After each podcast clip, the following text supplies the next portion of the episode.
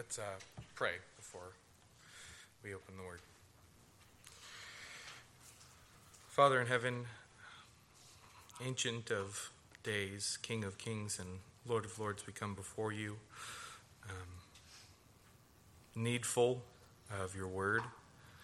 Lord, we are hungry before you. Um, we ask to be fed again this evening from your word. For, Lord, I pray that we will be blessed, for we are uh, hungering and thirsting after righteousness tonight. And I pray that your Spirit would come in divine power and satisfy our souls uh, with the message of the gospel, with the mes- message of um, repentance from dead works and faith towards God, with the message of salvation to all those who believe, um, with the message of the death, burial, and resurrection of Jesus Christ, so that we too um, might be said with John the Baptist to have witnessed the light and borne that witness to the world, so that we were those who had cried out, How long, O Lord, how long until you return? So, Lord Jesus, as we hear your word tonight, may it not fall on deaf ears. May it not remain solely in our minds as we uh, hear it, but God, I pray that you would apply it to our hearts and our very souls, that we may leave this place and go do the works of God and believe upon the Lord Jesus Christ. Thank you. In your name we pray, Jesus. Amen. if you want to open your Bibles to John 1, uh, we're going to be reading John 1, 6 through 8. Um, we're going pretty slow through this just because, as I said in the first uh, message, it's almost as if it is uh, like the Apostle John is um, trying to pack in as much meaning into these words that he can. Um, and I think it's important to remember that this is a gospel that is for us. Um, but it was a gospel that was written um, at that time to both Jews and Gentiles. Um, and we know that because he was using the Greek word logos. And so he is largely using the, the strongest terms, the strongest ideas he possibly can to both destroy the arguments of the Hebrews against uh, their unbelief in the coming Messiah as Jesus is Lord, and destroy the philosophical reasonings of the Greeks of whether or not they could truly know God. Um, and so, as we've been going through the book of John, we've been exploring. Um, the evangelist's preoccupation with about speaking about the word, the logos. Uh, we've learned about the words eternality and self sufficiency, um, as he always was, and that life is in himself, um, that he depends on nothing and no one for his existence. Um, the writer has taken lengths to demonstrate that the Logos is God and was with God. So we have a God who is one, but he is one and three. Um, and the Logos was the means that God used to create everything. Without him, there was nothing that was not made. Um, and in our small, little, creaturely brains, these are incomprehensible ideas. And by that, I don't mean that you can't grasp them, but that they are far and above, beyond what you will ever be able to comprehend. They're meant to be that way because if you could comprehend God, He could be held in your little two pound brain. Um, and He is much, much more than that. Um, any genuine believer constantly returns to these attributes in their prayers and in their meditations, in their hearts and in their minds, because uh, they're precious truths. They're practical truths, they're worshipful truths, they're the truths that um, undergird our hearts and our minds when we walk through this life that is filled with darkness because they are bright, shining, and glittering gems that remind us of the treasure we have in heaven, um, but we see through a glass darkly. But we're taking a bit of a shift in thinking uh, in our text today. We find the Apostle John is making a quick change of direction. Um, the text moves from the incomprehensible Logos to the very comprehensible guy John the Baptist. Um, he may be a little incomprehensible to us because sometimes uh, weird people freak us out, but um, he's still just a man. Um, we move from a theology proper to the primary witness of the, that theology proper. Um, we move from the grand ideas that are vast in scope to a man who has seen them. He has seen them because they are in a person, and that person is the Lamb of God who takes away the sin of the world. John the Apostle, is doing this very purposefully. Um, there's no uh, word or turn of phrase or change in subject in the Word of God that is ever devoid of meaning. That's why not one jot nor one tittle will pass away. This uh, sharp change in subject is meant for us to go, why? Why did he go from the Logos to John? What is the purpose of this change, and um, what are we supposed to learn from it?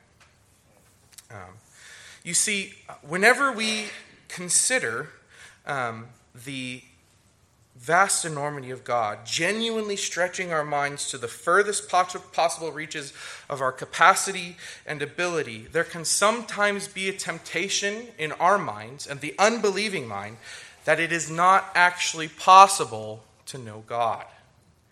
That God is so big uh, that Plato would call him the demiurge. And this demiurge was unknowable, but he was the one who created all things, and he's so, sort of out there somewhere, but you don't know him.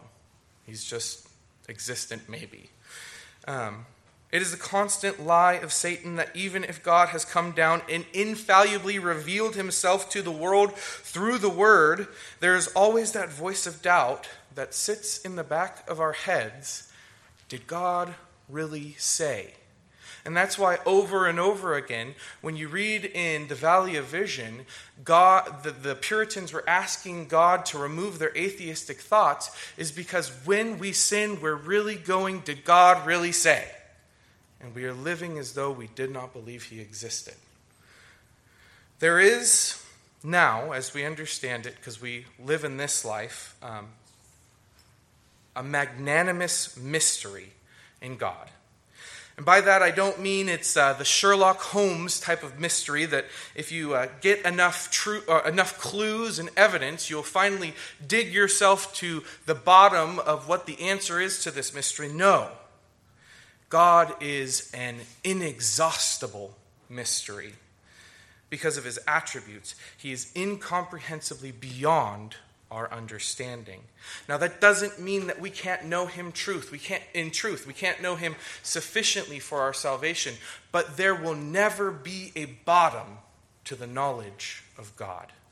That when we get to heaven, you will never stop learning more about him to praise him forever. There is not going to be an upper limit where you go, God, we finally made it and I know you. He will go, Here's another thing of how glorious I am, and another thing of how wonderful I am. And look at the cross of Christ and look in your life alone that I have worked. And I have saved a sinner who was dead in his sins and trespasses and made him alive because of the work that I have done on the cross in the Spirit of God.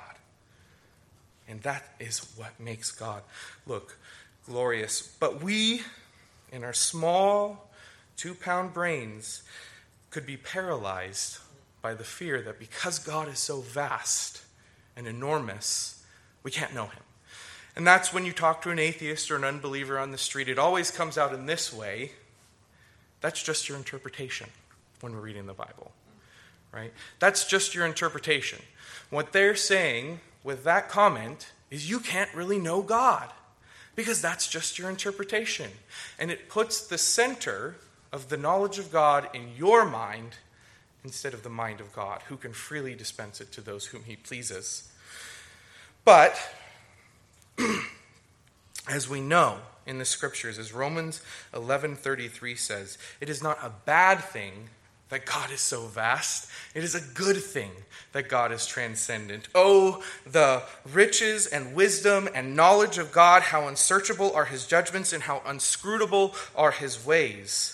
How can one who is so gloriously transcendent ever want to create or even be involved with this small, imperfect, sinful, and mundane world? How can a perfect God ever even interact with an imperfect world? That's a question that uh, the Apostle John doesn't even try to answer. Um, he just says he does, right? Because uh, it's impossibly difficult to believe that God, if he is who he truly says he is, can be known by sinful man. Because we're not only creatures, we're fallen creatures. We're not only uh, finite and small and insignificant, trying to grasp the infinite and the grand and the magnificent, we are sinners. And so we are running not only just in a, we're not just standing in place waiting for God to come to us and say, Lord, please come to us. We're running in the opposite direction. We're going way as far away as we possibly can. And so, what has to happen in order for you to know God? And that's one of the questions that we're going to be understanding tonight or answering tonight. But the Apostle John doesn't give us any fancy logic or um, phys- philosophical argumentation. He just goes, John the Baptist saw him. he did. Um, and among the sons of men, there was not one greater than John the Baptist. The Apostle John is giving his readers at that time strong evidence of the validity of his claims about the Logos, not by trying to reason philosophically, but by pointing to evidence. John was a man who saw Jesus and did the works of God, and he said, That was the Lamb of God who takes away the sin of the world. And John the Baptist was a well known phenomenon. He was not just uh, kind of some Joe Schmo who stands on the corner in the street and preaches and everyone ignores him. Um, John the Baptist was so well known, in fact, that he made it into the palace of kings and made the blood of kings boil. Herod the Tetrarch hated him. Not only that, the religious elite who were so stubborn and staunch in what they thought about what they knew about God were running to John the Baptist. And he says, Who told you to flee from the wrath of God, you vipers? The axe is laid at the root of the tree and ready to be cut down. And not only that, we need to listen to the words of Jesus when he was speaking to the crowds about John the Baptist in Matthew 11. Listen to his words. As they went away, Jesus began to speak to the crowds concerning John. What did you go out into the wilderness to see? A reed shaken by the wind? What then did you go out to see? A man in soft clothing? Behold, those who wear soft clothing are in kings' houses. What then did you go out to see? a prophet. And yes, I tell you, more than a prophet. Jesus talks about John the Baptist like everyone already knows who this guy is. Everyone knew what was happening during this time because God had dispensed his grace in such a way to make John prepare the way for the Lord. And so the kingdom of God was coming and people were responding, and it was a, uh, a vast phenomenon what John was doing out there in the wilderness, baptizing people. John the Apostle just asserts John the Baptist into the text without much preamble because he, John the Baptist, had already demonstrated the power of God in his public ministry. He doesn't try and line out everything that he did. He baptized Jesus. The Spirit of God descended down in a dove. Uh, he, he performed miracles. He spoke the truth of God to the kings and was, was uh, brought into the palace and killed as a martyr for, for the sake of the kingdom of God. He doesn't do any of that. He just says, John was here and he saw Jesus. And he testified to the, he testified to the word of God. Um, so that if anyone is worried about whether or not, one, you can know God, or two, that Jesus is this God who you can know, the eternally divine Logos, can be witnessed and known because the evangelist goes, John the Baptist knew him, and his whole mission from life to death was that you would know him that you would see him, that you would believe upon him and be saved, and that there would not be an atom in your body remaining that had not been touched by the Spirit of God. Because Jesus Christ is Lord and Savior to all those who believe. So, and I doubt we have these people here, but this is for us who are going to go out into the world because there are going to be people who don't know God and who fear that they can't know God and fear that maybe they're not smart enough or wise enough or good enough or right enough to know God. This is for us to go out there and tell them you can know God. Um, the evangelist wants us to be able to dispel those fears immediately, right? Because John is constantly about us knowing that they touched Jesus. They saw him with their eyes. John laid on his bosom. They handled him with their hands, the word of life. And they want and he wants us to believe in him. Why? So that we might have eternal life and our joy may be full. There are times where we can be sitting in the congregation of the Lord under the preaching of God's word and absolutely not believe that Jesus Christ is real, literal, and physical, that he came in a body, incarnate in the flesh, and died on the cross. And we can hear the words of God and they can go in one ear and out the other. And John the Baptist came as a messenger to not allow that to happen. God is not some great unknown spirit in the sky. If you remember when Paul went to the Areopagus in Acts 17:23, just to demonstrate this is the temptation of worldly wisdom, they made an altar to the unknown God. And he said that unknown God is Jesus Christ whom was crucified. John is making mention of John the Baptist for those men who are drunk on novel religious philosophy or highbrow wisdom. If a bug eating madman who lives out in the desert can testify to the truth of who God is and be his primary witness, so can you, and so can a child, and so can a senile old man, and so can someone who doesn't have full development. God does not need your capacity to make you his. He says, You are mine, therefore it is so. That is the truth. So we don't need to fear whether or not you can know God. God can make you know Him. And He does that through us. And so don't fear if you are going out and sharing the truth of God's Word about whether or not God will bless the words that you speak. If you're going out in the name of Jesus Christ and you're preaching the gospel, Jesus Christ was dead, died, buried, and resurrected, lived a perfect, righteous life, you may not be the most persuasive person in the world. You may not be the most eloquent person in the world. But despite your worst or best efforts, if you're going out genuinely in the faith of Jesus Christ, He will work mightily because His word does not come back void. And I just want to remind you John wasn't special in himself, right? He was just a natural man just like the rest of us. All men since Adam have been born with a sin nature besides Jesus Christ. John was no exception to that.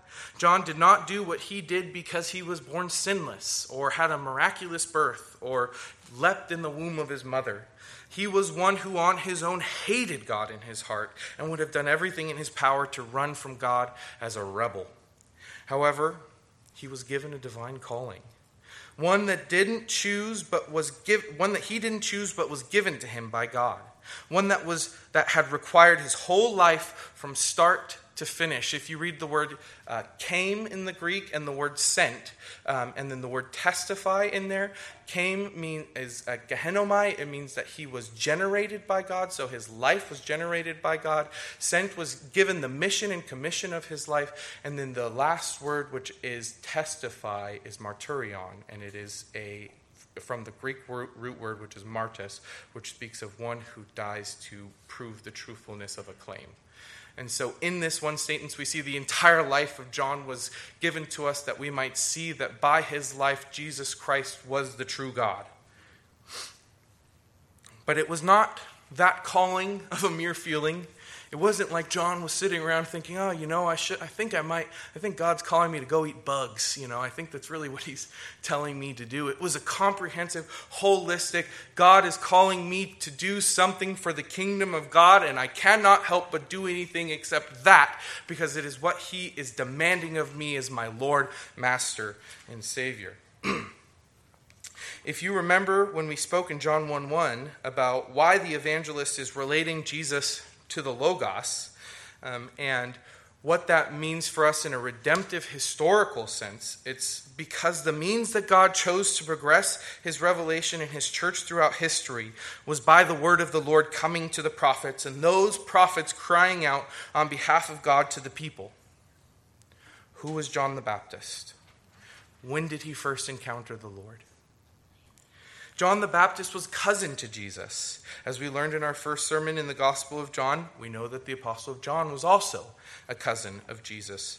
Um, and John the Baptist was cousin to Jesus by way of Elizabeth, where he did leap in the womb at the presence of Jesus. So it was as though John, even before he was born, encountered the word of the Lord, and he was sent from his birth unto his death to preach the kingdom of God unto the people.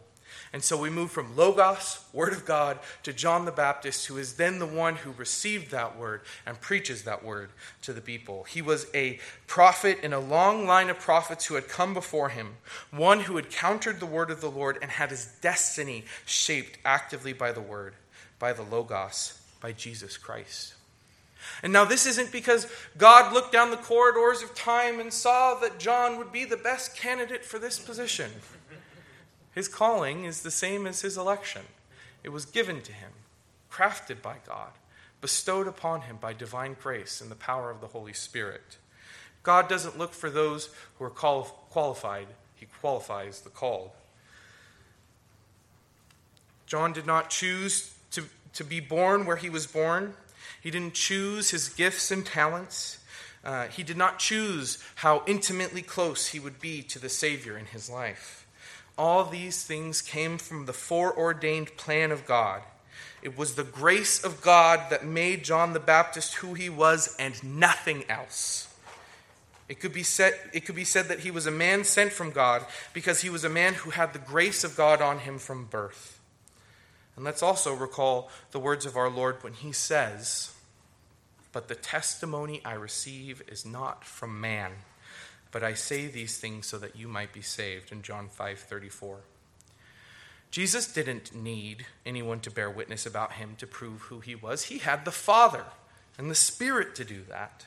Rather, John the Baptist was given for you and I, so that we here tonight might be able to sit under the teaching of the Word and look at John the Baptist's life and his preaching and his teaching and his ministry and recognize that this gospel of the kingdom of God is also a gospel of repentance that it is a gospel of salvation that actually changes your life.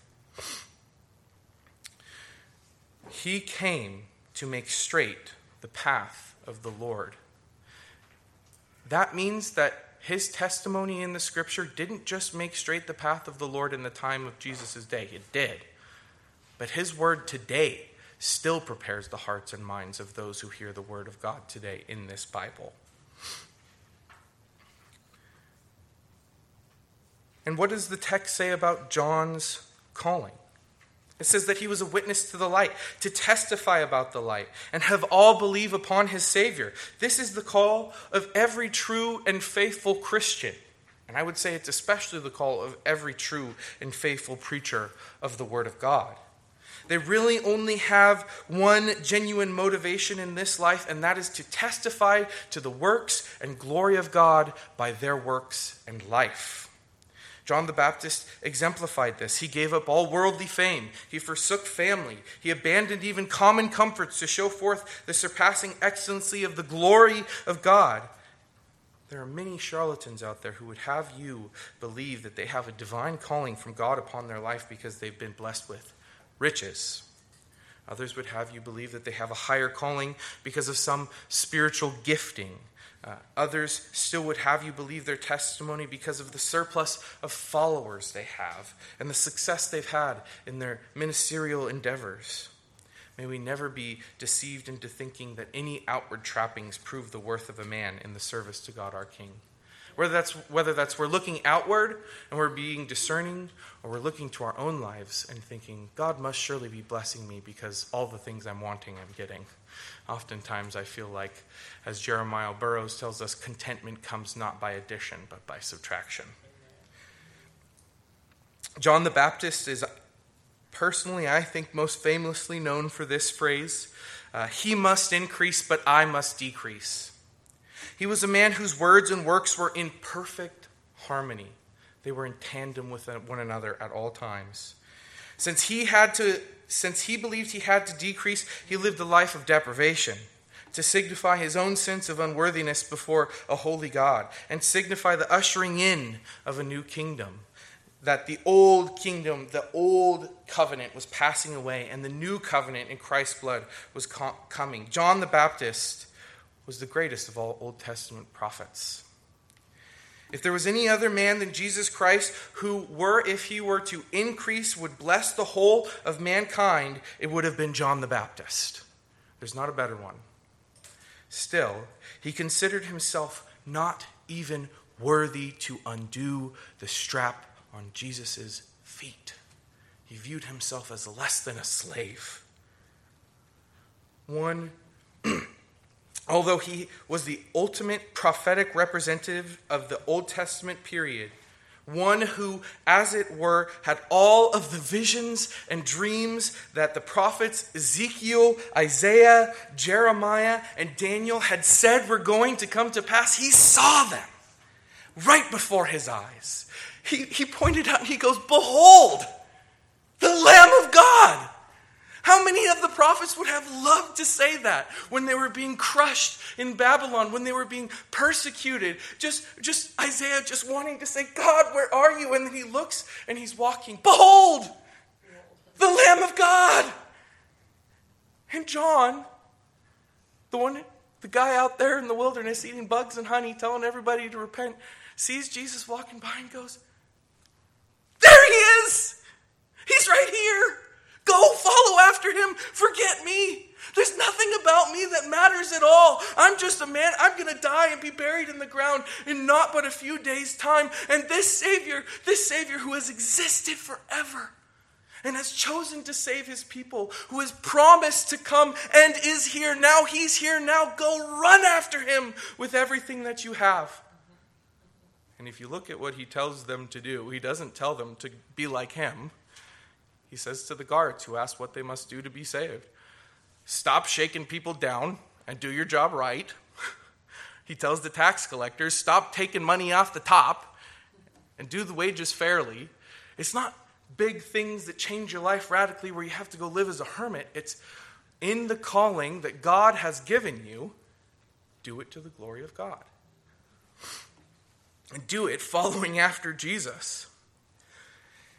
Here is the funny thing that happens when a genuine preacher of God's word genuinely humbles himself before the Lord. Um, the Lord will often exalt that ministry of that man.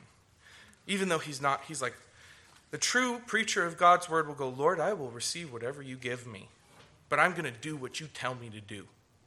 And in doing what God tells them to do in obedience, oftentimes, even if we have a bizarre ministry God will oftentimes bless that. I was listening on, a, on the radio last night about a man who wanted to start a skate ministry, and I was like, oh man, you know, skate ministry, what's that, you know? And uh, he just said, I just went to skate parks and I started a Bible study there, and uh, I just thought that these young men needed to hear the word of the Lord, right? And he's like, we went to the worst skate park too, so it wasn't even like there was a lot of people there. Um, but he's like, one week went by, we had 10 people. A month went by, we had 30 people. Six months go, goes by, we have 100 skateboarders in the worst park in town at this park because God's word was being preached. And he, he said, I didn't even do anything. I just went and believed that these young men needed to hear the word of God, and the Lord blessed it. And so we don't aim at numbers, we don't aim at getting more people to hear us we aim at preaching the Word of God faithfully. And oftentimes, when we genuinely humble ourselves and take time out of our days to do those things that are difficult and hard to do because they challenge our fleshly nature, God will bless those things in one way or another.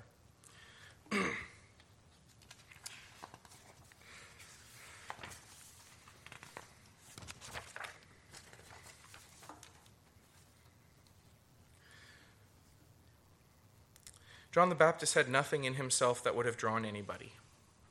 He was, uh, you know, I'm sure sure we've all been in cities where we see kind of dingy people and we think, uh, children, come over here. You know, don't go near that strange person. You know, I don't know what's going on with him, but there's probably something. Um, it's like he's a homeless man. He's not beautiful. He had no riches. He preached the word of God faithfully and caused the hearts of his hearers to respond by the grace of God. This means that we should be humble before the Lord. Moses was the most humble man in all of Israel, and he was the one whom God chose to lead the Israelites through the wilderness. If your heart's greatest desire is to be used for the sake of the kingdom of God, to the glory of God, pursue a humble attitude with worshipful reverence towards the Lamb who takes away the sin of the world. Humble yourselves before the Lord, and he will exalt you. James 4:10. The power of God which caused many men and women to seek John, to seek the one whose name means acceptable to God or gift of grace, wasn't in his fancy rhetoric, it wasn't in his eloquent wisdom or his talent with a musical instrument. The power wasn't in the riches that he had or the grand vision he had to start a glorious ministry for the church. It wasn't in the friends he had or the influence he had among the affluent. The power wasn't in a long trance like music service or the common emotional manipulation of peddlers of so called truth. The power that John possessed that made him who he was and gave him the strength to, to live ready to die for the sake of God was solely that he had witnessed the Lamb. That's all that it was he saw God and believed upon him and testified to the truth of that. And that he believed every word written by God. He believed it to the core of his being as if there was nothing more true than this eternal word. And he went and he proclaimed it to everyone he saw. Brothers and sisters, the message that John preached is the same message that we preach. By degree, we have even more the even more full revelation. Have you heard his words? Do you hear them tonight? If you believe, do they stir up encouragement and growth and comfort and joy and love and peace in your heart that are the fruit of the Spirit? Because God has come and He has saved those who believe upon Him.